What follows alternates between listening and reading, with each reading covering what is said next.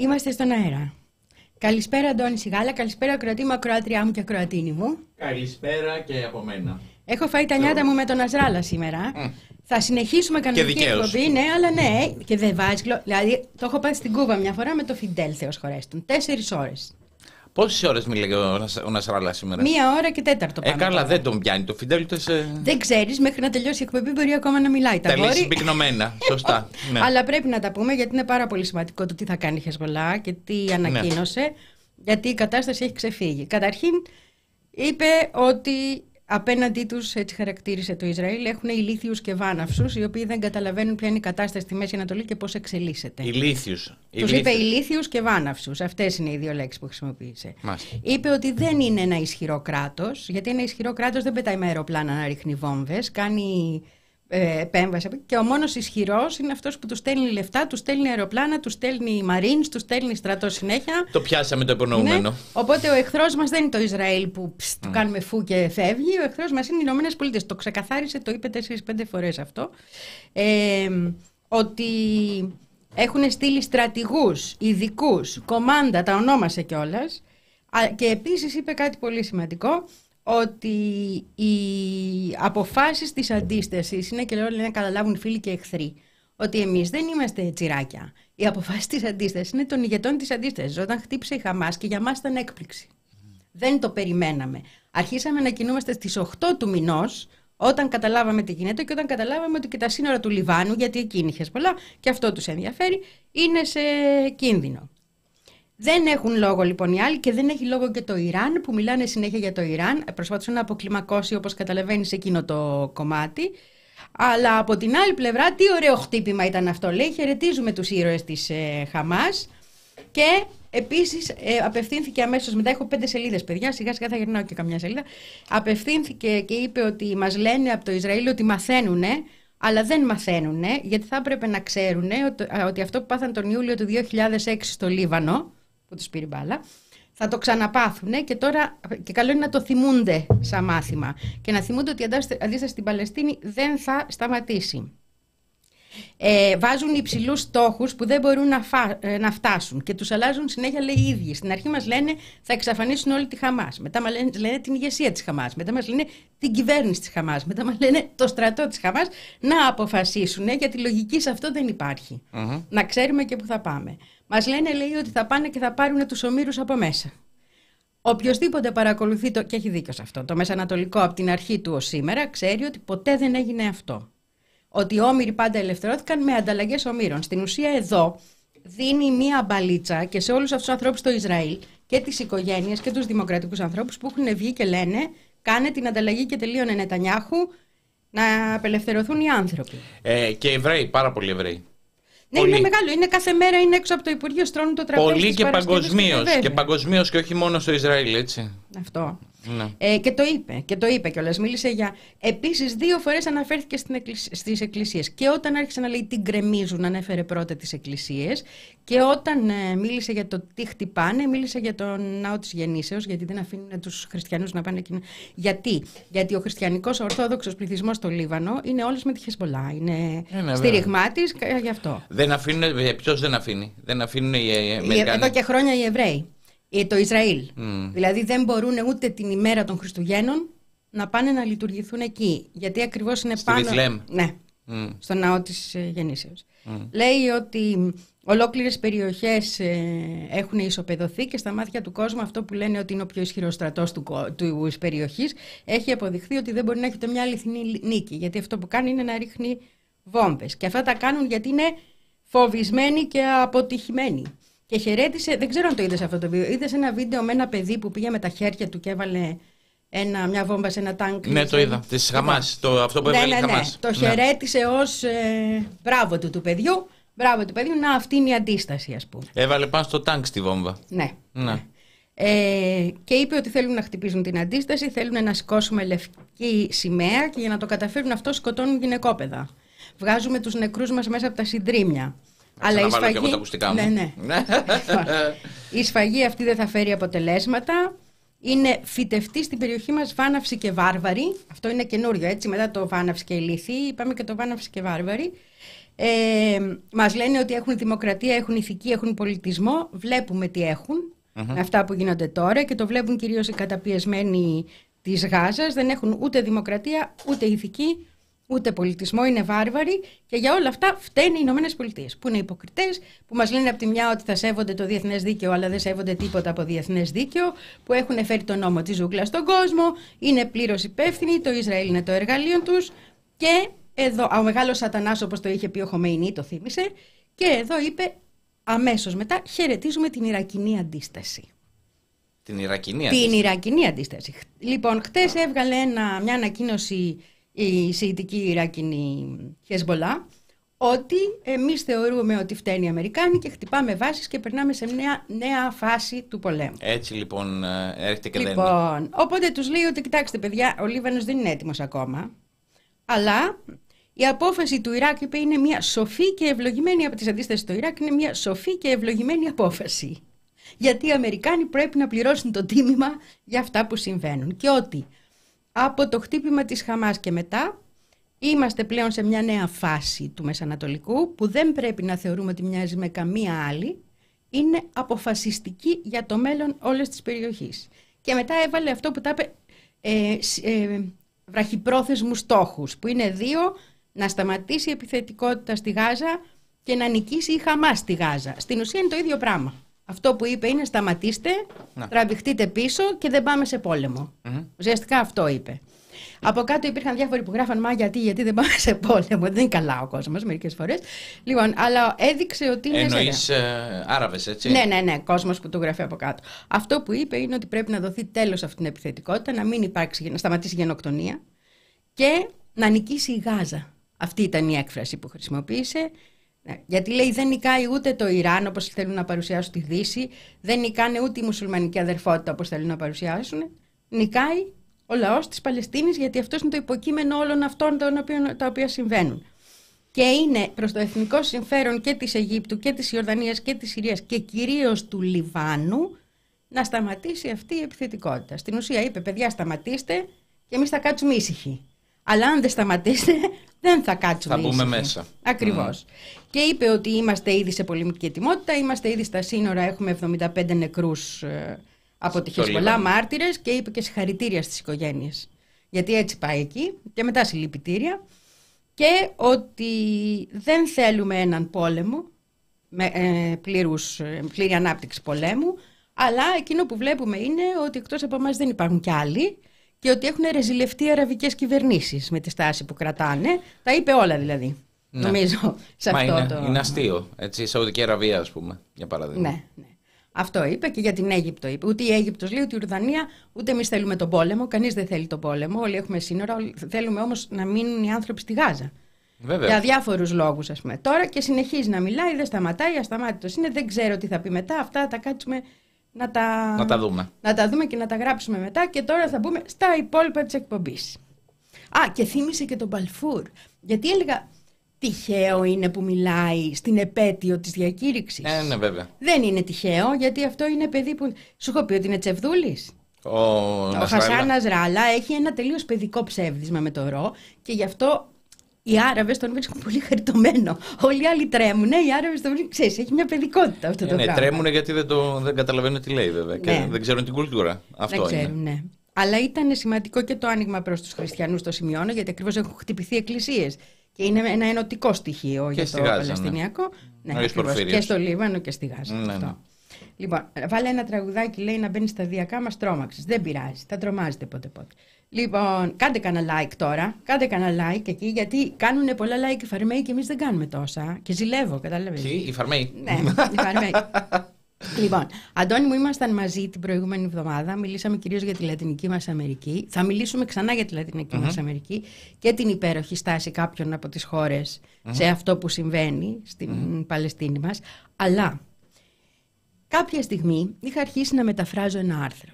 Και Περνούσε εδώ ο πουλής και μου λέει: Τι κάνεις εκεί, με το... Πιανού είναι αυτό, λέω του Σαλαΐτα. Μου λέει: Ποιος είναι ο Σαλαΐτα; Λέω: Ο Στίβ Σαλαΐτα. Ήταν καθηγητής με τένιουρ στο Πανεπιστήμιο του ιλινοι το 2014. Και βγαίνει και γράφει υπέρ των Παλαιστινίων όταν είχε ξεκινήσει εκείνη η επίθεση και προσπάθεια εθνοκάθαρσης του 2014. και τον απολύουν. Και δεν ξαναβρίσκει δουλειά πουθενά. Mm-hmm. Και ενώ είναι από τους καλύτερους ειδικούς στις ε, American Indian, στις σπουδές των Ινδιάνων, των Ιθαγενών της, ε, των Ηνωμένων Πολιτειών. Σαν αυτή τη φοβερή ταινία που είδαμε τους Κορσέζε. Μπράβο. Οι Killers of the Flower Moon. Λοιπόν, και η, η συνέχεια είναι ότι η μόνη δουλειά που βρήκε ήταν ως οδηγός σχολικού λεωφορείου. Mm-hmm. Λοιπόν, και έγραφες σε αυτό το άρθρο που είχα πάει να μεταφράσω και δεν χρειάστηκε γιατί θα μας τα πει μόνος του, ότι ένα από τα πράγματα που τον είχαν συγκλονίσει ήταν η εμπειρία του ως φοιτητή και μελετητή σε ένα στρατόπεδο προσφύγων Παλαιστινίων στην Ιορδανία που έζησε ακριβώς την εποχή, το έζησε ακριβώς την εποχή που υπήρχαν τα λεγόμενα τρομοκρατικά χτυπήματα, ε, τα τότε. Ε, λέω να το δούμε αυτό και να το σχολιάσουμε μετά και να το συζητήσουμε. Ε, ναι, βέβαια. Πάμε. I thought of contacting you when we first heard about the the Harvard events and those kids because there were people saying ah nothing will happen to them. So can we say what happened to you and what can happen to them possibly? So what happened to me? I got fired um, almost ten years ago from a, a tenured academic position in American Indian Studies for making comments, um, you know, critical of of Israel, and then I, I, I went on, you know, to to lose other jobs um, subsequently, and I, ended up um, leaving academia altogether because I couldn't find um, any any work in it. So for people you know, who are speaking in support of Palestine, um, condemning the behavior or the actions of the Israeli government. Yes, there very often is a price to pay. And, and that's true really in, in most of the Western states that I can think of. The price for you was rather expensive. Was... was... a big price to pay. Uh, because if I remember correctly, it was not only tenure, but there were some very good universities too. Yes. Yes, um, you know the the university I was originally fired from um, was the University of, of Illinois, which is a well-regarded university in the United States, and so it, it subsequently became a, a, a, big story. And then I lost a job uh, a few years later at the American University of Beirut, which was um, a, a big surprise, I think, to a lot of people. So I, you know, it's it's it's it's a big problem because there are even in these grand institutions, these these very public spaces, the uh, you know the the repression can get to you, and so it's something I think people should be mindful of. Uh, we should remind to our listeners that it was the time of 2014 events. Again, right. we were having around 3,000 people dead in yes. in Palestine, if I'm not mistaken, and you dared on Twitter to write something pro-Palestinian. That was your crime that you had to that was my crime yes. That and I, so yeah in in 2014 um you know it was it was a, a horrible 51 days in which um you know Israel was bombarding the Gaza Strip. So yeah, around 3,000 people died. They were murdered. Um, over 500 children. I think the, the final tally was like 551 children. Something a horrible number, an incomprehensible number, which is dwarfed by what's what you know happening now, unfortunately. But yes, I was very vocal in my condemnation of Israel and my support for the Palestinian people. You know who were who were suffering this this bombardment. And uh, but also even before that it's a context too that I, I, had been very active in the bds movement leading up to that point the boycott divestment sanctions movement. So i think to some degree there was already a target on my back. And once you know they saw tweets that they considered adequately provocative they, they saw an opportunity to, to go ahead and and you know and get me in trouble Um, the the movement in the United States seems stronger and stronger. Though I think that today we're seeing things that in 2014 we didn't. Isn't it true? Yes. How how did this happen? How did the Palestinian cause become more near to the hearts of people in the United States?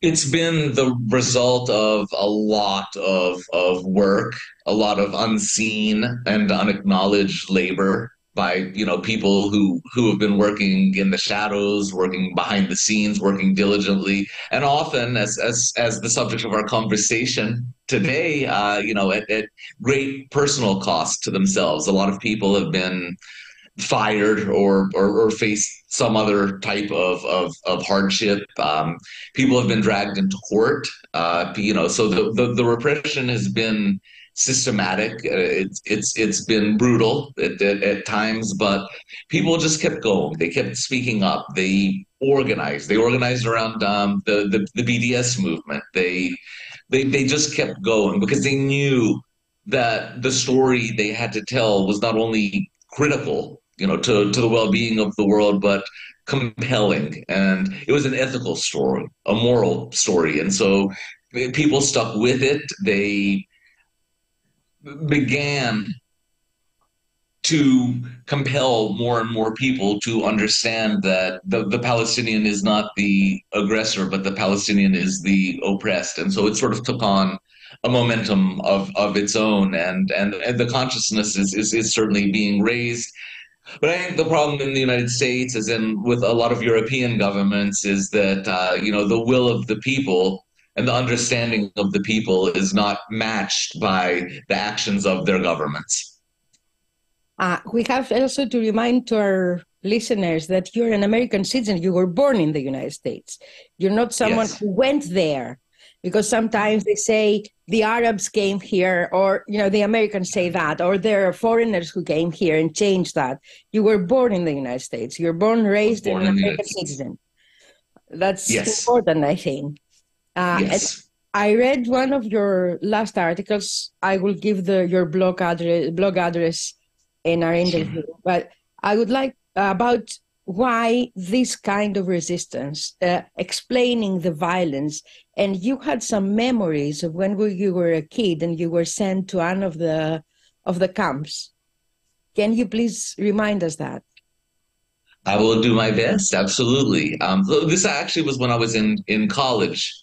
I spent some time in a in a Palestinian refugee camp in in in Lebanon, and you know, at different points in my life, I've been to to the Arab world, you know, to, to Palestine and, and and to Jordan, etc.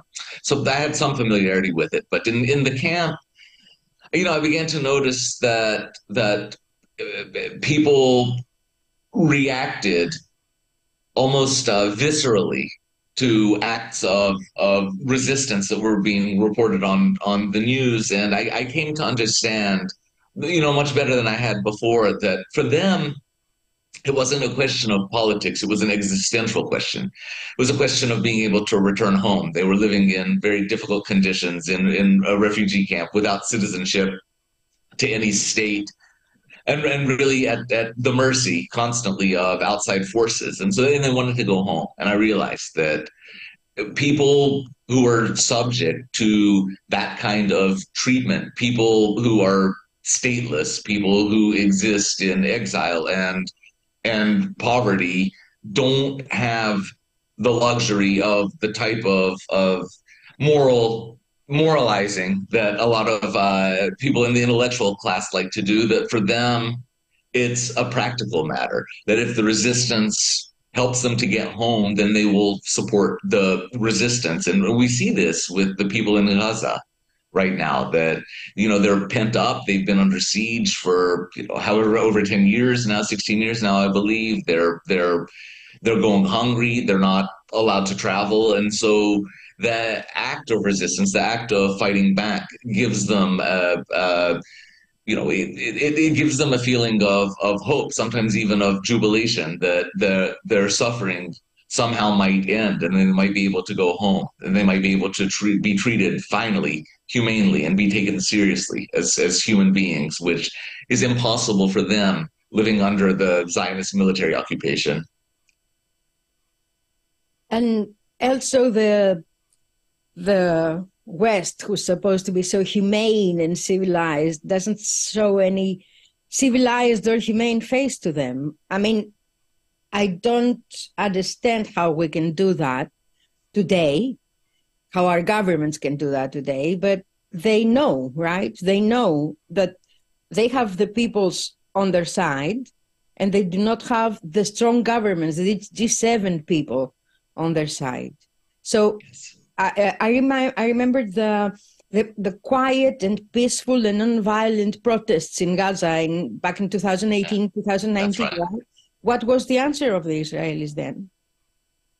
Exactly. You know, they they shot them down, you know, and killed them by the hundred. It's it's true, but, it, but that's the thing about the uh, you know the colonial discourse that uh, that the Israelis and and their um, you know their allies and sponsors you know they, always say that no type of Palestinian action will satisfy them, whether it's nonviolent or violent, other than their voluntary disappearance. They're supposed to sit down, shut up, accept their role in history, which is to disappear to the benefit of their occupier and colonizer. And anything beyond that, above and beyond that, is going to be met with moral condemnation, whether it's violent or not. I mean, we've seen that for, for seven decades now.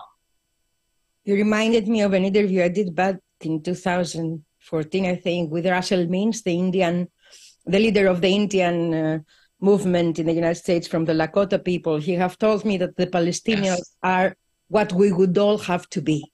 If we wanted to yes. continue exist, we had to be like them. We were mistaken. We thought we could talk with these people. So there's something there. Now, today, yes. as things are, of course, we're on the streets everywhere in the world. November 4th is a day that we will be everywhere. Την υπόλοιπη συνέντευξη θα τη βάλουμε όλοι μαζί πάνω ε, και τα υπόλοιπα να τα δούμε. Νομίζω τα βασικά που θέλω να συζητήσουμε τα, τα είδαμε. Είναι συγκλονιστικός άνθρωπος. Ναι, Ένας άνθρωπος που πλήρωσε τεράστιο και προσωπικό και δεν τον νοιάζει. Το βλέπουμε στο πρόσωπό του. Αυτό, αυτό το χαμόγελο δηλαδή είναι η δύναμη ολονών μας πραγματικά. Το το είπα στο τέλος, του λέω: Σας ευχαριστούμε πάρα πολύ για αυτό που είστε. Μου λέει: Δεν είμαι εγώ μόνο. Ναι. Είμαστε πολλοί. Ναι. Απλώς δεν, δεν βγαίνουν αυτοί οι πολλοί προς τα έξω. Δεν φαινόμαστε αυτοί οι πολλοί. Ξέρεις, ε, σήμερα διάβαζα ένα άρθρο στο Αλτζαζίρα το οποίο αναφερόταν στους ε, φοιτητές οι οποίοι έχουν αντιδράσει, στα μέλη μάλλον της ακαδημαϊκής κοινότητας, τα οποία έχουν αντιδράσει σε όλη αυτή τη φοβερή ε, κατάσταση που έχει, που έχει συμβεί στη Γάζα τις τελευταίες εβδομάδες και ε, αυτό το οποίο έλεγε είναι ότι, ξέρεις, όταν έγινε, ε, βγήκαν 20-30 φοιτητές πώς ήταν από, την, από το Harvard και βγήκαν και είπαν, ας πούμε, έγραψαν ένα, ένα κείμενο τέλος πάντων, ένα ναι. καταγγελτικό πράγμα τέλος πάντων, το οποίο ε, ε, κατέληγε ότι βεβαίως για το, την κατάσταση και την κλιμάκωση ευθύνεται το Ισραήλ. Πράγμα που για μας εδώ Θεωρείται δεδομένο. Στη μη αμερικανική επικράτεια, έτσι, μιλάω τώρα για, ε, έτσι, θεωρείται δεδο, δεδομένο. Δεν μιλάω για τις κυβερνήσεις, έτσι, ναι, για τον δεν μιλάω, μιλάω, για τον κόσμο. Ε, και στην αμερικανική επικράτεια όμως, ε, εντάξει, θεωρώ, δηλαδή μέχρι ε, αυτό το οποίο παίζει εδώ, και είναι και λίγο το θέμα της σημερινής μας εκπομπής και ο λόγος που είμαι εδώ, είναι ο τρόπος που είναι διαρθρωμένη η Αμερική, ο τρόπος που έχει, ε, βα, ε, έχει ποια είναι τα θεμέλια της. Και πώς αποκόπτει το λαό από την αλήθεια. Και τα θεμέλια της είναι ο ρατσισμος Πάνω στο ρατσισμό οικοδομήθηκε.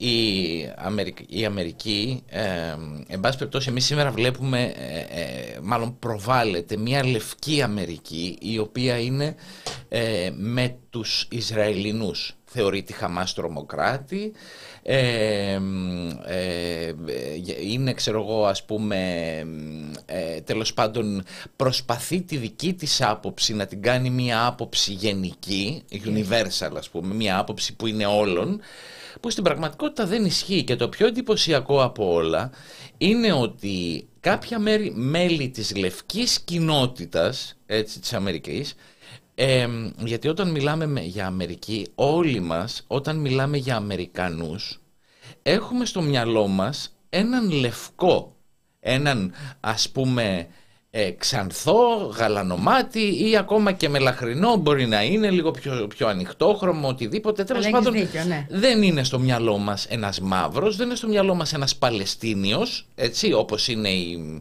ε, Ρασίδα Ταλίμπα, ας πούμε, ή ξέρω εγώ, η Λιάνο Μάρα, ας πούμε, κλπ. που είναι και βουλεύτριες στο, στο Αμερικανικό Κοινοβούλιο. Δεν είναι στο μυαλό μας ένας Πορτορικάνος, έτσι, mm-hmm. ένας Κολομβιανός, έτσι, Αμερικανο-Κολομβιανή, ξέρω εγώ, οτιδήποτε, που γιατί στην Αμερική υπάρχουν όλες αυτές οι κοινότητες. Ε, αυτό λοιπόν ε, που έχει περάσει στην Αμερική ότι οι Αμερικάνοι είναι, ο Αμερικάνος είναι ξέρω εγώ ένας τύπος ο οποίος είναι λευκός ξέρω εγώ κλπ. Ε, αυτό το οποίο λοιπόν πάνω στο οποίο βασίστηκε η Αμερική γιατί η Αμερική ήταν, δεν, ε, όταν μιλάμε επίσης για Αμερική θεωρούμε ότι για Ηνωμένες Πολιτείες ότι οι Ηνωμένες Πολιτείες είναι το λεγόμενο continental κομμάτι. Έτσι, δηλαδή ότι είναι δηλαδή η, η, η, η, πυρωτική Αμερική, δηλαδή οι 50 πολιτείες. Έτσι. Ναι. Πράγμα που δεν ισχύει. Ποτέ δεν ίσχυε. Ε, αυτό που είναι η Αμερική είναι βεβαίως αυτές οι πολιτείες οι οποίες δεν ήταν όλες μαζί, αυτές οι οποίες έκαναν την Αμερική. Μετά επεκτάθηκε και μετά και μέσα από πολέμους και μέσα από, ε, πώς να το πούμε τώρα έτσι, εξαγορές, ας πούμε πως η Αλάσκα, έτσι, που την εξαγόρασαν από τον Τζάρο, από τη Ρωσία. Ε, αλλά έφτασε να είναι αυτό και είναι και πολλά άλλα πράγματα τα οποία δεν γνωρίζουμε ότι ανηκουν στην Αμερική, τα οποία η Αμερική είτε έχει κληρονομήσει, είτε έχει καταλάβει παράνομα, είτε έχει καταλάβει με πολέμους. Άγια, ε, γιαγιά, γιαγιά, η Πουερτορίκο, για να μιλήσουμε για τη Χαβάη. Έτσι, το ναι. Πουερτορίκο, η Χαβάη, οι Φιλιππίνες, Φιλιππίνες οι, Φιλιππίνες, οι οποίες ε, τις κληρονόμησε μετά τον Ισπανοαμερικανικό πόλεμο και οι οποίες ήταν οι Ξέρεις τι σκέφτομαι μόλις ακούω αυτό; Πρέπει να το πω.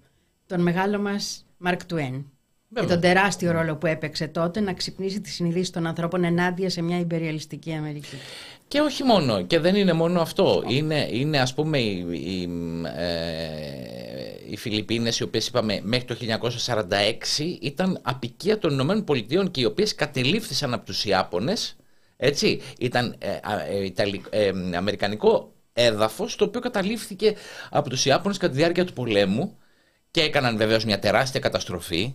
Αλλά αυτό που είναι εντυπωσιακό είναι ότι ο Ρούσβελτ όταν κήρυξε τον πόλεμο στην Ιαπωνία την ημέρα που έγινε η επίθεση στο Pearl Harbor είχαν γίνει και άλλες επιθέσεις σε άλλα μέρη τα οποία οι Αμερικάνοι ονομάζουν territories το οποίο είναι μια παράφραση είναι για να μην χρησιμοποιήσουν αυτό που λέμε το the C word δηλαδή την, ε, την, την uh, λέξη colonies όπως ε, οι Αμερικανοί όταν δεν θέλουν να πούν κάτι του κακά που λέμε βάζουν ξέρω, F word, N word που είναι για το nigger ναι. έτσι. λοιπόν βάζουν ένα όνομα λοιπόν το the C word που ήταν η, η, κολονή, η λέξη colony που σημαίνει απικία δεν θέλαν να το χρησιμοποιήσουν και χρησιμοποιούν τη λέξη territories, η οποία προέρχεται από τους Βρετανούς. Όταν ο, ο Κάρλος ε, ορκίστηκε στη θέση της μητέρας του, της αποθανούσας μητέρας του, ε, στο πρωτόκολλο επάνω έγραφε ότι ορκίζομαι βασιλιάς και λοιπά, στο όνομα των, της Αγγλίας, Ηνωμένες Βασίλειο, ξέρω, Ουαλία, ξέρω κλπ, αλλά και των realms and territories που ανήκουν στο στέμα. Έτσι, τα territories είναι οι απομακρυσμένες περιοχές οι οποίες είναι έδαφος της χώρας, αλλά... Α, τα Falklands καλή ώρα. Βεβαίως. Ε, χαρακτηριστική περίπτωση, έτσι. Η Τζαμάικα, ας πούμε, ή ξέρω εγώ ε, άλλες περιοχές που... Της κοινοπολιτείας. Ναι, ο Άγιος Μαυρίκιος νομίζω. Ε, νομίζω ανοίξει στη Γαλλία ο Άγιος Μαυρίκιος. Ε, εν πάση περιπτώσει, αντίστοιχη ναι, οι Γάλλοι είναι πιο ύπουλοι, να ξέρεις, σαν... Ε, ναι, ναι.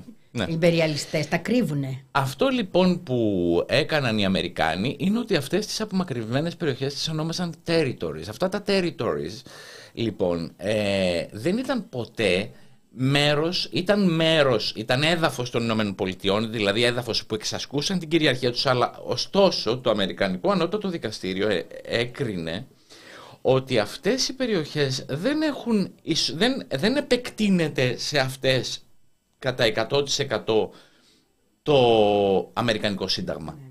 Δηλαδή, οι πολίτες αυτών των περιοχών δεν έχουν τα ίδια δικαιώματα που έχουν οι πολίτες ας πούμε των, των, ας πούμε, των, των πολιτιών της Αμερικής, της, της ε, υπηρετικής χώρας. Ε, για παράδειγμα, ας πούμε, ε, στο Πορτορίκο, αν πάει κανείς και σήμερα ένας Αμερικανός πολίτης που προέρχεται ας πούμε από την Πενσιλβάνια, που είναι και από τις περιοχές που ήταν και από τις πρώτες πολιτείες. Άμα πάει στο Πουερτορίκο και κάνει ένα αδίκημα, το δικαστήριο που θα τον κρίνει με βάση το Αμερικανικό Σύνταγμα, αν το αδίκημα συνέβαινε σε οποιαδήποτε πολιτεία των ΗΠΑ από αυτές 50, 51 πόσες είναι, που είναι μέρη του, της Αμερικανικής ε, ενδοχώρας, ας πούμε, υπηρετικής χώρας, αυτές, αυτός ο άνθρωπος, αν κάνει ένα δίκημα, έχει το δικαίωμα να κριθεί από μία επιτροπή, από ενόρκους, τζούρι που λένε Λοιπόν, άμα πάει στο Πορτορίκο δεν έχει αυτό το δικαίωμα. Χάνει το δικαίωμα του να κριθεί από, μία, ε, από, από ένα ένορκο σώμα. Επομένως κρίνεται από ένα δικαστή. Έτσι. Πράγμα που είναι ανέρεση των, των δικαιωμάτων που δίνει το Αμερικανικό Σύνταγμα. Δεν ισχύει. Δηλαδή, για παράδειγμα. ο, πρέπει να σε κρίνουν οι όμοιοι σου, προβλέπει. Ο διοικητής, ο, ο, governor, ο κυβερνήτης του Περτορίκο, είναι δοτός. Είναι διορισμένος. Ε, γιατί, γιατί το Πορτορίκο είναι, δεν έχει ενταχθεί, δεν έχει πάρει το καθεστώς της πολιτείας.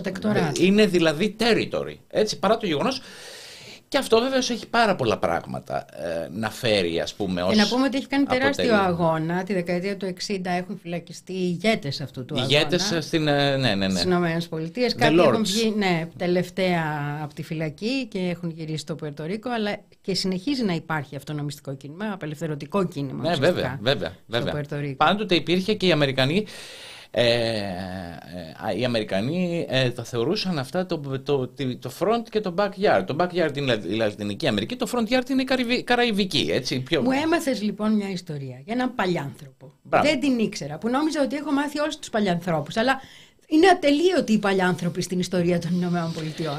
που συνδέεται με αυτό και με αυτόν τον ρατσισμό. Εγώ θα έλεγα ρατσισμό και απληστία που ίδρυσαν αυτές τις χώρες και ατελείωτο ο τρόπος με τον οποίο αυτές, αυτές οι, ε, αυτοί τέλος πάντων, οι άνθρωποι ας πούμε, καταφέρουν να ξεφεύγουν πάντοτε από το βάρος των εγκλημάτων τους.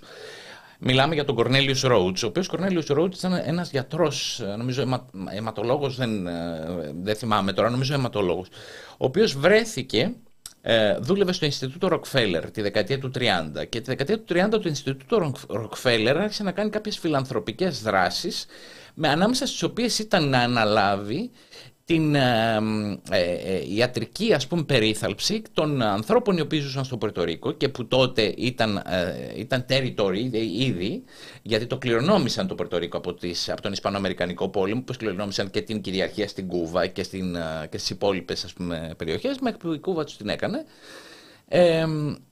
το Πορτορίκο λοιπόν ε, στείλανε το, το, το Ινστιτούτο Ροκφέλλερ τον Κορνελίου Ρόουτς ο οποίος πήγε εκεί και θεώρησε ότι το να μπει εκεί πέρα, επειδή αυτοί ήταν δεύτερης κατηγορίας άνθρωποι, ήταν ηθαγενείς, ας πούμε, έτσι, ε, του, ηθαγενής πληθυσμός. Και πήγε λοιπόν αυτός εκεί και θεώρησε ότι έχει την ε, δικαιοδοσία και τη δυνατότητα να κάνει ό,τι ακριβώς τραβάει η ψυχούλα του, ας πούμε. Δηλαδή, να κάνει πειράματα σε ανθρώπους, ε, τους οποίους θεωρούσαν ε, ως θυμίσου τι λέγανε, τι λένε οι Αμερικανοί, οι Ισραηλοί για τη Γάζα, ότι είναι ανθρώπινα ζώα. ζώα. Ακριβώς το ίδιο πράγμα και αυτό... λέγανε... Θα σε διακόψω, δεν εμφανίζεται σε όλη την απεικιοκρατία. Να θυμίσω ότι όταν πήγαν στη Νέα Ζηλανδία και βρήκε στη, στην Αυστραλία και βρήκαν τους Αβορήγινε, ο χαρακτηρισμός ήταν the missing link. Ότι βρήκαν τη σχέση μεταξύ ζώων και ανθρώπου. Το, αυτό που έλειπε, ας πούμε. Αυτό που έλειπε για να δούμε την εξέλιξη του ανθρώπου. Αυτό ακριβώς. Δηλαδή δεν τους αντιμετώπιζαν εξ αρχής ω Να είμαστε στα δύο πόδια και χωρίς ουρά. Διότι δεν είναι άσπροι και ωραίοι και ναι. ξανθοί. Ναι. Λοιπόν, ο Κορνέλιο Ρότ πήγε εκεί και ε, πώς το λένε, και ε, εκεί λοιπόν που έφτασε, είπε, είπε πούμε, ότι εδώ τώρα πλέον θα κάνω τα πειράματά μου που ήταν ας πούμε, το όνειρο, ε, θυμηθείτε το Δόκτωρ Μέγκελε, έτσι, στο δεύτερο παγκόσμιο πόλεμο, μετά τον Κορνέλιους Ρότς, ε, στους Εβραίους ε, στα στρατόπεδα συγκέντρωσης, ο Κορνέλιος Ρότς το κάνει στους Ιθαγενείς, τους οποίους πάει να θεραπεύσει από ένα τύπο ανεμίας, το οποίο κολλάνε από, ε, από ένα σκουλίκι το οποίο υπήρχε εκεί στην, ε, στην ε, ε, περιοχή και, και προκαλούσε τέλος πάντων ένα είδος ανεμίας, άμα νομίζω τους και δεν ξέρω τι ακριβώς γινόταν, πάντως πήγαν εκεί να το θεραπεύσει και την ώρα που όταν δηλαδή έκανε αυτό ε, ε, αρχίζει να κάνει πειράματα πάνω στους ανθρώπους. Τι κάνει λοιπόν, τους αλλάζει τη δίαιτα, να δει πώς θα αντιδράσουν. Επίσης ε, τους ε, ε, εισάγει μέσα στον οργανισμό τους διάφορα μικρόβια για να δει τις αντιδράσεις του οργανισμού. Έτσι, και μετά γράφει ένα γράμμα. Το οποίο γράμμα απευθύνεται σε ένα φίλο του και λέει ε, ε, «Καλά είμαι εδώ, γεια σου τι κάνεις, ε, ξέρω εγώ, περνάω καλά, ε, το, όλα είναι καλά εδώ πέρα εκτός από τους Πορτορικανούς, οι οποίοι Πορτορικανοί είναι ε, συχαμένοι, είναι βρώμικοι, κλέβουν, ξέρω εγώ, είναι ε, δεν Ζώα, ρε παιδί μου. Ναι, ναι, ναι, ναι, ναι. τέλος πάντων. Και, ε, αλλά εγώ έκανα επάνω τους, ε, δημιούργησα, ε, πώς λένε, έκανα κάποια πειράματα τα, και τι έκανα, έκανα, ε, ε, σκότωσα οκτώ από αυτούς, έτσι αλλάζοντας τη διαιτά τους ας πούμε κλπ. Ε, και, και σε κάποιους μέσα εισήγαγα στον οργανισμό τους καρκίνο. Έτσι αυτό λέει, γιατί τότε θεωρούσαν ότι ο καρκίνος μπορεί να ε, μεταδοθεί ή τέλος πάντων με διάφορους τρόπους, ας πούμε, να μεταδοθεί από άνθρωπο σε άνθρωπο ενδεχομένως. Ε, και ε, αυτό, αυτό το γράμμα το αφήνει πάνω στο, ε, στο γραφείο του. Και φεύγει στο νοσοκομείο. Και πηγαίνει η καθαρίστρια μετά το προσωπικό του νοσοκομείο, το βρίσκει και αρχίζει και το περνάει από άνθρωπο σε άνθρωπο. Και η εργατική τάξη καθάρισε πάλι. Και τελικά καταλήγει στον πρόεδρο του αυτονομιστικού κινήματος τότε και γίνεται εθνικό σκάνδαλο στο Πορτορίκο. Και ε, αφού λοιπόν γίνεται αυτός ο χαμός, ο Κορνέλιος Ρότς αναγκάζεται να φύγει από το Πορτορίκο, γυρίζει στις ΗΠΑ, αλλά το, φοβερό το πιο φοβερό από όλα είναι ότι το Ινστιτούτο Ροκφέλερ δεν τον απολύει όχι μόνο δεν τον απολύει, παραμένει στη Νέα Υόρκη και μετά από λίγα χρόνια γίνεται αντιπρόεδρος του Ιατρικού Συλλόγου. Της, ε, και εκεί λοιπόν κάποια στιγμή, ε, αφού λοιπόν βρίσκεται εκεί πέρα ε, τέλος πάντων έχει πάρει αυτή τη θέση, αρχίζει ο Δεύτερος Παγκοσμίος Πόλεμος και μετά στο Δεύτερο Παγκοσμίο Πόλεμο ξαφνικά αποκτάει τη θέση του υπεύθυνου της εταιρείας της υπηρεσίας χημικού πολέμου. Γίνεται δηλαδή ε, κατατάσσεται στο στρατό και γίνεται υπεύθυνος πάρα, πάρα πολύ σημαντική θέση. Γιατί, τι, γιατί μπορεί να αποφασίσει αν οι Ηνωμένες Πολιτείες θα μπουν σε χημικό πόλεμο και να μπορέσει να διαχειριστεί όλα αυτά τα υλικά και τα έμψυχα και τα άψυχα υλικά με τα οποία θα ε, αντιμετωπίσουν αυτό το πόλεμο οι Ηνωμένες Πολιτείες. Πολύ σημαντικό. Τι κάνει λοιπόν, μετατίθεται στον Παναμά και εκεί στον Παναμά αρχίζει και κάνει ε, πειράματα επάνω στα στρατεύματα τα οποία εκπαιδεύονταν για να πάνε στο δεύτερο παγκόσμιο πόλεμο, πάνε στον πόλεμο και τα οποία ήταν κυρίως Λατινοαμερικάνοι, Λατίνοι. Πολλοί από το Πορτορίκο, πολλοί, ξανά συναντιέται δηλαδή με ανθρώπους από το Πορτορίκο. Τι κάνει λοιπόν, αντιμετωπίζει, ε, ε, χρησιμοποιεί αέρια ε, για παράδειγμα αέρια μουστάρδας επάνω τους για να δει πώς το δέρμα θα αρχίσει να καίγεται και να κάνει πληγές μέχρι ποιου σημείου. Επίσης τους δίνει μάσκες και τους βάζει μέσα σε θαλάμους αερίων τους οποίους αρχίζει και ρίχνει, όχι βεβαίως τα αέρια αυτά που ρίχναν οι Ναζί, αλλά δείχνει αέρια, τοξικά αέρια, τα οποία θέλει να δει μέχρι ποιο σημείο θα μπορέσουν να μείνουν μέσα οι, οι, πώς το λένε, οι στρατιώτες. Και μετά ακόμα ένα, ακόμα ένα πάρα πολύ ενδιαφέρον πράγμα που τους στέλνει σε ένα νησάκι που βρίσκεται απέναντι από τον Παναμά και το οποίο χρησιμοποιούσαν για εκπαιδευτικούς λόγους οι Αμερικανικές ε, ένοπλες δυνάμεις, το οποίο λέγεται Σαν Χωσέ. Εκεί λοιπόν στέλνουν στρατεύματα από αυτά και τους ε, λένε ότι εσείς θα κάνετε μια όχι πραγματική μάχη, αλλά θα εκπαιδευτείτε σε καθεστώς μάχης και πηγαίνουν αυτοί εκεί και από πάνω τους ρίχνουν αέρια. Τους ρίχνουν αέρια χωρίς να το γνωρίζουν, χωρίς συνένεση δική τους. Αυτό είναι το, το λεγόμενο informed consent. Δηλαδή όλα τα πειράματα στην κοινωνική έρευνα και στην ε, ποιοτική έρευνα γενικά τέλος πάντων ε, έχει αναπτυχθεί στην Αμερική και είναι πάρα πολύ αυστηρό αυτό το πλαίσιο του λεγόμενου informed consent. Αυτοί δεν είχαν καμία γνώση γι' αυτό. Βεβαίως όποιοι τέλος πάντων γύρισαν πίσω είχαν τεράστια προβλήματα ε, στην, ε, στο, στο, στη ζωή τους ας πούμε, προβλήματα υγείας όπως φύσιμα, έτσι, προβλήματα ε, ας πούμε εγκάβματα από τα αέρια μουστάρδας, τέλος πάντων όλα αυτά τα προβλήματα. Και ο Κορνέλιους Ρότς εκείνη την εποχή που έχει κερδίσει πλέον αυτό το στάτους ας πούμε ότι ξέρει από, από χημικό ας πούμε πόλεμο κλπ. Τι κάνει, σκέφτεται ότι μήπως μπορεί να χρησιμοποιήσει τα αέρια αυτά και γενικά τα χημικά αυτά συστατικά για να καταπολεμήσει τον καρκίνο. Και εκεί πέρα αρχίζει και πειραματίζεται με χημικά και φτάνει σε ένα σημείο όπου τέλος πάντων ε, ανακαλύπτει ένα κοκτέιλ το οποίο χρησιμοποιεί για χημειοθεραπεία. Και εκεί Τέλος πάντων αυτός φεύγει από, την, από, την, από το προσκήνιο, αρχίζει λοιπόν και γίνεται όλο το, το θέμα με τη χημειοθεραπεία, αναπτύσσονται τα φάρμακα κλπ. Και φτιάχνουν ο Αμερικανικός σύλλογος, ιατρικός σύλλογος, φτιάχνει ένα βραβείο Κορνέλιους Ρότζ. Το οποίο βραβείο Κορνέλιους Ρότζ δίνεται σε ε, καινούριους ερευνητές και δίνεται επί 23 χρόνια. Μέχρι που κάποια στιγμή ένας 2002. Με, ναι, μέχρι που κάποια στιγμή το 2002 ένας ερευνητής από το Πορτορίκο τους λέει ξέρετε κάτι, αυτός ο άνθρωπος το, το όνομα του οποίου έχετε δώσει αυτό το βραβείο έχει κάνει αυτά. Έχει κάνει έχει χρησιμοποιήσει τους Πορτορικανούς για να κάνει αυτό, έχει κάνει ανθρώπινα πειράματα και μετά αυτό πέφτει σαν βόμβα στην ιατρική κοινότητα της Αμερικής, γίνεται ένας χαμός, αλλάζει όνομα το βραβείο και αποκαλύπτεται όλη αυτή η ιστορία. Αυτή είναι η ιστορία του Κορνέλιους Ρότς, τον οποίο ε, είναι πραγματικά απίστευτο ότι αυτός ο άνθρωπος μπόρεσε να ξεφύγει με αυτή την οτροπία, την εντελώς απεικιοκρατική, εντελώς απεικιοκρατική, η οποία χρησιμοποιείται... Να βραβευτεί, όχι μόνο να ξεφύγει. Δηλαδή τον είχαν στα όπα. Ναι, ναι, ναι, ναι. Και να, και να φτάσει και έγινε, ε, κάποια στιγμή έγινε και εξώφυλλος στο Time, στο περιοδικό Time έτσι, που, το, που βάζει ας πούμε τους ανθρώπους της χρονιάς. Μια χρονιά ήταν ο Κορνέλης Ρότς. Ε, ένα, είναι χαρακτηριστικό παράδειγμα ο Κορνέλης Ρότς. Έτσι. Και τώρα σκέφτεσαι τους δύο ανθρώπους, επιστήμονες και τους δύο. Τον άνθρωπο που ακούσαμε πριν λίγο να μιλάει για την Παλαιστίνη και αυτό το κάθαρμα, mm. με να μου επιτρέπετε τους χαρακτηρισμούς, το οποίο... Είναι η χαρακτηριστική, ο χαρακτηριστικός τρόπος που αντιμετωπίζουν οι επικιοκράτες. Γι' αυτό και στη Λατινική Αμερική ε, όλα αυτά τα πράγματα που συμβαίνουν στο Ισραήλ έχουν αντίκτυπο σε αυτό. Δηλαδή η αντιμετώπιση των τριών χωρών ε, της Λατινικής Αμερικής, δηλαδή της Βολιβίας, της ε, Χιλής και της Κολομβίας απέναντι στον πόλεμο στη Γάζα, ο οποίος συμβαίνει τώρα και ο, ε, δηλαδή αυτή η αντίδραση συνέβη αυτή τη βδομάδα. Έτσι είχαμε τρι, δύο, ε, μάλλον τη Βολιβία η οποία διέκοψε πλήρως τις σχέσεις με το Ισραήλ, α, ανακαλώντας τους πρεσβευτές, δηλαδή ε, έκοψε διπλωματικές σχέσεις εντελώς.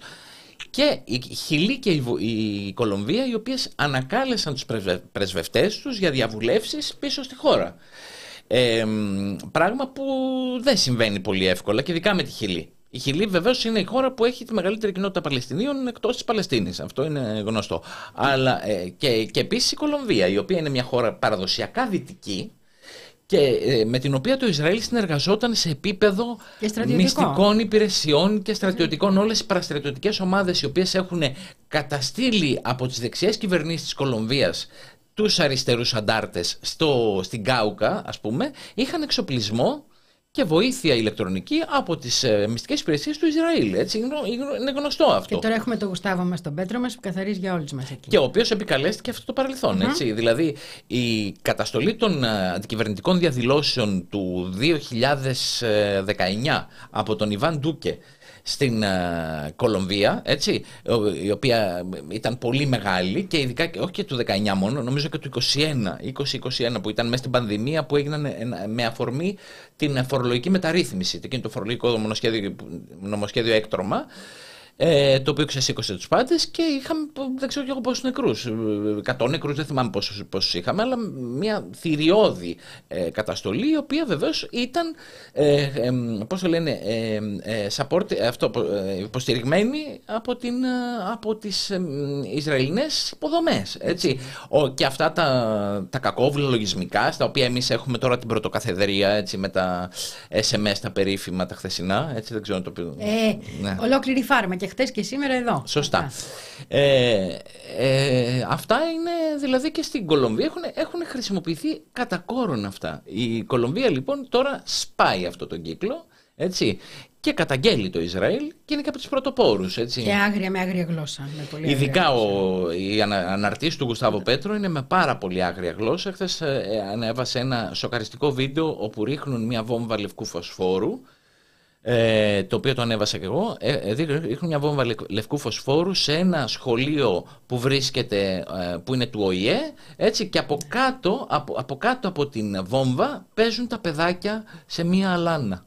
Είναι τρομερό έτσι, και τρέχουν οι γονείς να τα μαζέψουν σαν τους παλαβούς. Ε, αλλά είναι πραγματικά ε, ε, σοκαριστικό αυτό το πράγμα. Είναι, αυτό που γίνεται στη Γάζα αυτή τη στιγμή είναι, είναι προσχεδιασμένο σαφέστατα με την οποιαδήποτε αφορμή ότι θα γινόταν αυτή η προσπάθεια να, να διώξουν, ε, να, να αποθήσουν τους Ισραηλινούς, τους ε, Παλαιστίνιους ε, προς την Αίγυπτο. Έτσι, από, από τη μία μεριά θέλουν να τους αποθήσουν προς την Αίγυπτο και από την άλλη μεριά προς την Ιορδανία και το Λίβανο. Το είπα και χτες στην εκπομπή, το έβαλα και στο facebook για το δόγμα της Νταχία ή Νταχίε, που τη λένε οι φίλοι μας οι Λιβανέζοι, ότι από το 2006 το δόγμα είναι ισοπεδώνουμε, δεν υπάρχουν αθώοι, δεν υπάρχουν άμαχοι, είμαστε Ισραήλ και ό,τι θέλουμε να κάνουμε. Ακριβώς. Αυτή είναι ε, αυτό... Δεν υπάρχει έγκλημα πολέμου για μας. Εμείς δικαιούμαστε τα πάντα. Μα νομίζω ότι το είπε και ο Λίντζε Γκράχαμ, ο, αυτός ο απέσιος βουλευτής των Ρεπουμπλικάνων, ο οποίος ε, είχε βγει και είχε πει ότι τα καλύτερα λεφτά που δώσαμε ποτέ ήταν αυτά στην Ουκρανία, Ουκρανία. Ναι, για τις σκοτώνουν Ρώσους. Ε, και τώρα βέβαια βγαίνει και κάτι αντίστοιχα έτσι, πολύ χαριτωμένα, όπως ας πούμε ότι δεν υπάρχει κανένα όριο στο πόσους θανάτους θα έχουμε από τους Παλαιστίνιους. Δηλαδή, μπορεί να τους σκοτώσουμε και όλους. Δηλαδή, τι σας νοιάζει σας; Ακριβώς. Έτσι. Ε, Δικά μας είναι τα όπλα, ό,τι θέλουμε να τα κάνουμε. Μπράβο. Λοιπόν, όπου θέλουμε να τα ρίχνουμε. Ε, αυτό λοιπόν συμβαίνει και αυτό νομίζω ότι είναι προσχεδιασμένο. Δεν είναι δηλαδή. Το Ισραήλ έχει, έχει χρησιμοποιηθεί από τις ΗΠΑ κατά κόρον για αυτό το πράγμα, για να δημιουργεί αναστάτωση στη Μέση Ανατολή να οδηγεί σε μια κατάσταση όπου θα τσακώνει το ένας με τον άλλο έτσι ώστε να μπορούν να, έρθει, να έρθει ένας ε, από πάνω ηγεμόνας ο οποίος θα κάνει κουμάντο και θα πάρει ας πούμε το πώς να το πούμε τώρα, το μέρισμά του από όλη αυτή την κατάσταση, την υπεραξία δηλαδή του να μπορεί να διαχειρίζεται τα πετρέλαια. Έτσι, και γενικά τους πόρους της περιοχής και όλο, όλο αυτό. Σήμερα είχαμε μια συνέντευξη με Έλληνες ε, δημοσιογράφους και έναν από τους εκπροσώπους της Ιρανικής κυβέρνησης για το πώς εμπλεκόμαστε εμείς σε όλη αυτή την ιστορία. Η Ελλάδα. Η Ελλάδα και κάποια στιγμή είπε ο άνθρωπος πολύ σωστά, θα τα γράψω κιόλας, ότι όποιος αυτή τη στιγμή γίνεται μια γενοκτονία. Είναι μοναδική στην ιστορία αυτή τη στιγμή γιατί η γενοκτονία γίνεται μπροστά στα μάτια όλων μας. Mm-hmm. Μας το δείχνουν και μας το λένε και δεν τρέχει και μία ας πούμε για αυτούς. Η Ελλάδα δίνει έδαφος για να περάσουν όλοι αυτοί που πάνε εκεί. Δίνει έδαφος, ναι, βέβαια. Από, την, από την Κρήτη, βεβαίως από την Αλεξανδρούπολη. Ακριβώς. Και από την Ελευσίνα. Και από την λοιπόν, Ελευσίνα. Έτσι, που ποτέ δεν είχε ξαναχρησιμοποιηθεί. Είναι η πρώτη φορά που πάρτε. Ναι, αυτό. Ναι. Λοιπόν, μπαίνει σε μια φάση λοιπόν όπου η Ελλάδα είναι συμμέτοχη στη mm. γενοκτονία. Μπορεί να είναι έμεσα, αλλά είναι συμμέτοχη στη γενοκτονία. Ναι, είναι πραγματικά. Ε, ναι. Κατάλαβες. Η, Ελλάδα, η ελληνική κυβέρνηση, για να τα βάζουμε. Η ελληνική κυβέρνηση, ναι, εμείς είμαστε στον δρόμο. Αυτή είναι που. Θα γίνει και ναι. μια μεγάλη διαδήλωση την Κυριακή. Εγώ θα είμαι στα Χανιά να μιλήσω που με καλέσανε τα παιδιά μας. Πολύ χάρηκα Αλλά ναι, ναι, ναι, ναι, αλλά ναι. Η Λοιπόν, ε, θέλω να πω και κάτι άλλο για τη Βολιβία, να ξαναγυρίσουμε στο θέμα μας που είχαμε, γιατί κανονικά αυτό θα ήταν το θέμα μας, αλλά μπήκε ο Ναζράλας στη μέση, μπήκε η Γάζα, δεν γίνεται. Εκείνη το μυαλό μας και η καρδιά μας εκεί είναι τώρα. Λοιπόν, η Βολιβία επί Εύω και επί. Δεν, δεν είχε σχέσεις με την Ναι, ναι, ναι, ναι, το είχε διακόψει. Το 2009. Το 2021 η άλλη η κακούργα να πούμε αυτή η Ανιές είναι που... Η Άνιες το 20. Ε, επανέφερε τις, ε, τις ε, διπλωματικές σχέσεις, σχέσεις του Ισραήλ. Έτσι ξανακόψαμε εμείς. Ευκαιρία ψάχναμε μάλλον για να, να σταματήσει αυτό το πράγμα. Γιατί έχουμε και, είναι ηθαγενικοί λαοί, έχουν ζήσει τα μύρια όσα πάνω τους. Δεν συνειδητοποιούν τι σημαίνει η απεικιοκρατία. Η απεικιοκρατία, η κατοχή. Και αυτό είναι που ξεχνάνε οι Ηνωμένες Πολιτείες. Αυτό είναι που ξεχνάνε οι ΗΠΑ. Ότι αυτή τη στιγμή έχουν χάσει όλο τον παγκόσμιο, παγκόσμιο νότο. Ναι, ναι. Μα οι Ηνωμένες Πολιτείες αυτή τη στιγμή ε, έχουν απομονωθεί. Έχουν δηλαδή από τα ψηφίσματα στον ΟΗΕ, το ψήφισμα για την Κούβα, ας πούμε. Χτες, ναι. Προχθές, ναι. άλλη ομορφιά αυτή. Το οποίο είχε. Ε, όλοι ψηφίσανε υπέρ του, του να φύγει το εμπάργκο από το εμπάργκο στην Κούβα. Ναι, να σταματήσει. Εκτός από, Εκτός από την, τις ΗΠΑ και το Ισραήλ που ψηφίσανε κατά και την Ουκρανία ψήφισε Δηλαδή, οι Ηνωμένες Πολιτείες που έχουν επιβάλει το εμπάργκο στην Κούβα και τα δύο, οι δύο proxy warriors, ε, έτσι, οι πολεμιστές, ας πούμε, των yeah. Ναι. Ηνωμένων Πολιτειών, ο ένας στη Μέση Ανατολή και ο άλλος στον Κάφκασο. Είναι, έτσι, δεν είναι τρομερό αυτό το πράγμα. Τρομερό. Είναι δηλαδή. Ε, δεν υπάρχει ας πούμε μεγαλύτερη έτσι, ναι, ξεμπρόστιασμα από αυτό το πράγμα. Έτσι. Ε, το και οι λαοί της Λατινικής Αμερικής αρνούνται να ξεχάσουν και πολύ καλά κάνουν. Γιατί αυτό, γιατί λέγαμε χτες για όλα, την προηγούμενη Παρασκευή, όχι χτες, αλλά είναι σαν να ήταν χτες. Λέγαμε για όλα αυτά. Λέγαμε, ας πούμε, για τον εμφυλίο της Γουατεμάλας. Λέγαμε για αυτοί οι άνθρωποι μέχρι χτες ζούσαν τις συνέπειες. Οι γενιές που τις έζησαν, όπως και η γενιά που έζησε ας πούμε, στο Ιράν, τον πόλεμο με το Ιράκ, όλοι αυτοί οι άνθρωποι είναι ζώντες ακόμα, όσοι επέζησαν μετά τα 2, 3, 4 εκατομμύρια θύματα. Είναι άνθρωποι οι οποίοι έχουν περάσει τις επόμενες γενιές τη μνήμη. Ναι, βέβαια. Έτσι. Και αυτή η μνήμη είναι ζωντανή. Δεν χάνεται εύκολα αυτή η μνημη Οπότε εκεί ακριβώς στηρίζεται και αυτή ας το πούμε έμεση αντίσταση γιατί είναι λαοί σε μεγάλη φτώχεια, είναι λαοί που αγωνίζονται σε πολλά επίπεδα αλλά δεν χάνουν τη μνήμη και δεν χάνουν αυτή την αίσθηση της αντίστασης με τον πιο απλό και μη διανοουμενίστικο τρόπο, ας το πω. Μα ξέρεις κάτι, ε, οι λαοί αυτοί, αυτό ξεχνάνε οι Αμερικάνοι. Οι Αμερικάνοι νομίζουν ότι ε, επειδή κυριαρχούν τώρα, θα κυριαρχήσουν και πάντα. Και επιπλέον ότι η δική τους η κυριαρχία, η οποία συνέβη τον τελευταίο 50-100 χρόνια, έτσι, ε, μπορεί να επισκιάσει μια ιστορία αιώνων στην οποία εκείνοι όχι απλώς δεν υπήρχαν, δεν υπήρχαν ως έννοια. Δηλαδή το αμερικανικό έθνος δεν υπήρχε. Είναι ένα ζήτημα που έχει βρεθεί, που έχει δημιουργηθεί τα τελευταία 200 χρόνια. Έτσι. Ούτε. Ναι, θα μου πεις όλα τα έθνη, έτσι, πολλά από τα περισσότερα έθνη, ας πούμε, με κάποιες, ναι, με μια, δηλαδή το έθνος κράτος, έτσι, με, με μια έννοια, ας πούμε, ίσως η Κίνα είναι η, η, μεγαλύτερη και πιο βαθιά, ας πούμε, και η Ελλάδα, η οποία δεν ήταν, ε, ας πούμε, έθνος, ποτέ ήταν μέσα σε, σε αυτοκρατορίες και λοιπά, τα τελευταία 250 χρόνια έχει γίνει.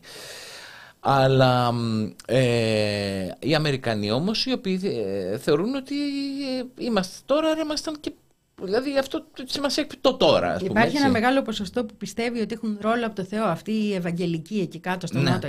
Οι οποίοι αυξάνονται. Ναι. Η ναι. επιρροή τους αυξάνεται και στη Βραζιλία, στη Βραζιλία και, και στις χώρες της. Δηλαδή όλο αυτό το πράγμα το ομοφοβικό που βλέπουμε στην Αφρική. Δηλαδή αυτοί οι, ομοφ... οι ομοφοβικοί νόμοι που περάσανε στην, στην Κένια, στην Κένια και στη... όχι, στην Ουγκάντα, συγγνώμη, ναι. οι οποίοι μετά θέλουν να περάσουν στην Κένια, αλλά και άλλες χώρες όπως η Ζάμπια, ας πούμε. Έτσι. Στην Ουγκάντα τα λεφτά πέσαν από αυτούς. Από τους Ευαγγελικούς. Ήταν δηλαδή ο νόμος αυτός ο οποίος πέρασε ότι οποιοδήποτε ξέρω εγώ, καταγγελθεί για ομοφιλοφιλία έχει ποινή θάνατον. Έτσι. Mm-hmm. Ε, αυτός, αυτός ο νόμος έχει προκριθεί από τους ευαγγελιστές χριστιανούς οι οποίοι έχουν, ε, έχουν ε, πώς το λένε, δράση στην Ουγκάντα, έτσι πολύ έντονη και οι οποίοι βρίσκονται εκεί πέρα. Και οι αφήσεις εδώ, το έχει αποκαλύψει η Ελίζα σε ένα από τα ρεπορτάρ της, ε, που είχαν βγει κατά των αμβλώσεων πριν ναι, ναι, ναι. Και αυτές από εκεί ήταν Από Ευαγγελικούς, ε.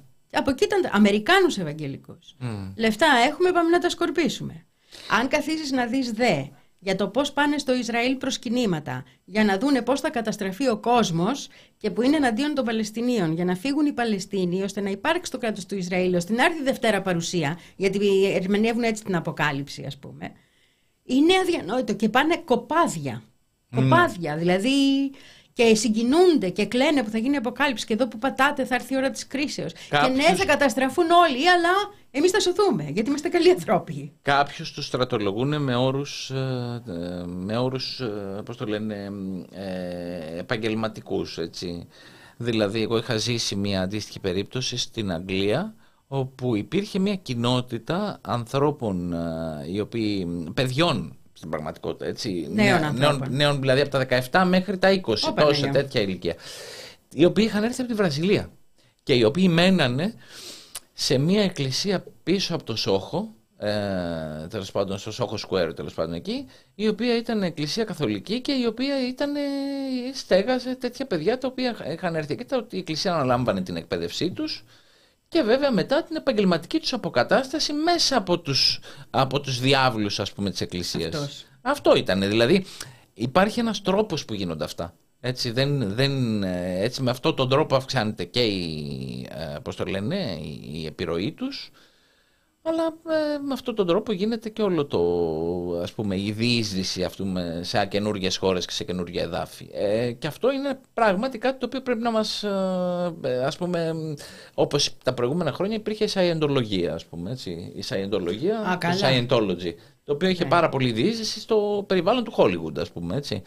Ε, ο Τόμ Κρούζ, ας πούμε, ήταν ένα ε, ναι, παράδειγμα. Ναι, κλασικά. Ναι. Αλλά και σήμερα έχουμε τους Ευαγγελικούς, οι οποίοι Ευαγγελικοί έχουν σε πάρα πολλές χώρες του λεγόμενου τρίτου κόσμου, έτσι, Βραζιλία. Αναπτυσσόμενες. Αναπτυσσόμενες, ναι. Ε, αλλά και στην Αφρική πάρα πολύ.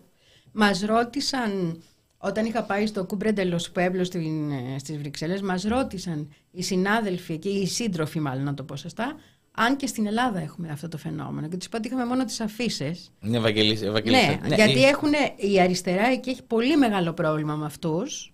Στην, uh, στην, στη Λατινική Αμερική. Όχι, Λατινική Αμερική. το Κούπρε Τελοσπόπουλος ήταν λαοί της uh, Λατινικής Αμερικής που ναι, ναι, ναι, ναι. Έξω η Κούβα βέβαια. Οι άλλες χώρες έχουν πάρα πολύ μεγάλο πρόβλημα. Με, μα, κοίτα να δεις, στην, ο Μπολσονάρο στη Βραζιλία ήταν ένα από τα βασικά του, από τα, από τα εκλογικά του ακροατήρια οι, οι, οι, οι Βραζιλιάνοι Ευαγγελιστές. Ε, οι Ευαγγελιστές στη Βραζιλία ε, είναι ένα από τα, από τα πιο δυναμικά κομμάτια της, του εκλογικού ακροατηρίου. Ακόμα και ο Λούλα αναγκάστηκε να τους προσεγγίσει στις προηγούμενες εκλογές για να μπορέσει να, να έχει διείσδυση και αυτό σε αυτό το ακροατήριο. Είχαν ε, σφαχτεί για το ποιος είναι πιο χριστιανός, κάποια φάση δημοσίως. Σε κάποια φάση, ναι, ναι, ναι. ναι. Ε, δηλαδή ήταν εντυπωσιακό, έτσι. Ε, ε, οι, οι Ευαγγελιστές στη Βραζιλία έχουν απίστευτες απόψεις, πάρα πολύ βίαιες, οι οποίες έχουν περάσει και στο Κοινοβούλιο. Χαρακτηρίζουν την ομοφιλοφιλία ακτινοβασία, ε, ξέρω εγώ, τους ε, ομοφιλόφιλους ε, παιδόφιλους, ας πούμε, οι οποίοι, ξέρω εγώ, ας πούμε, απλώς θέλουν να φύγουν, ας πούμε, από, το, από την κατακραυγή αλλά στην πραγματικότητα είναι η απόκληρη του Θεού και ξέρω εγώ τι.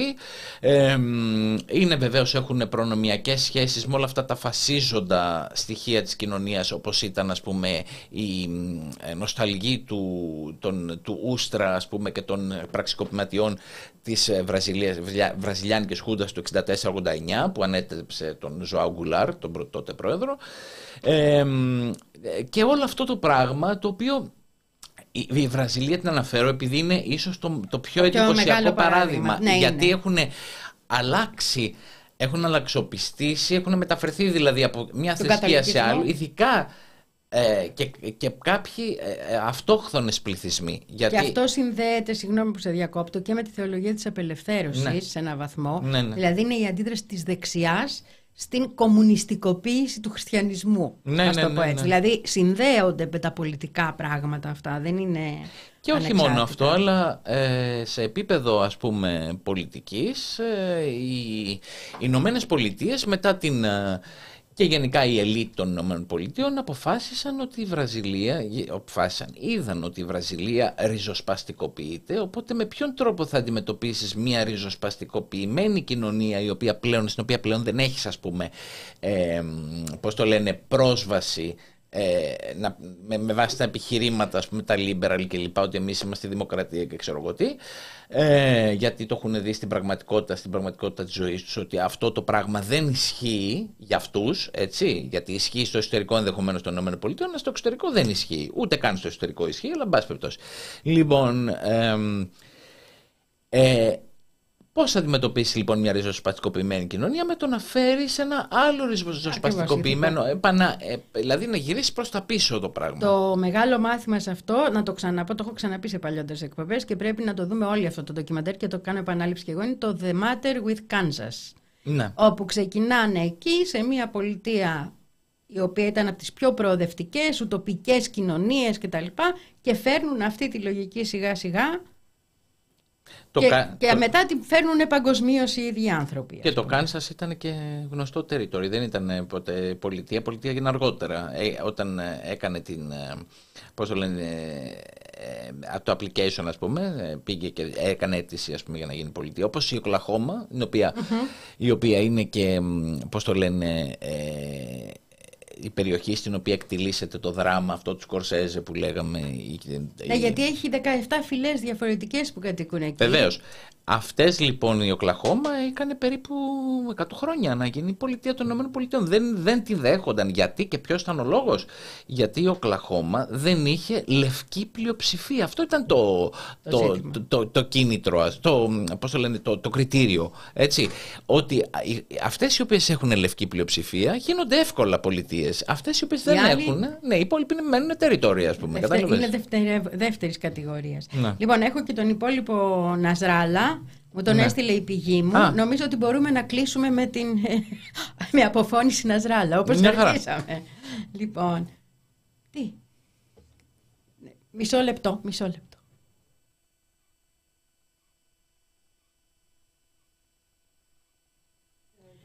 Όχι, δεν έχουμε βίντεο Ναζράλα, γιατί πρέπει να βάλουμε υπότιτλους. Δεν γίνεται.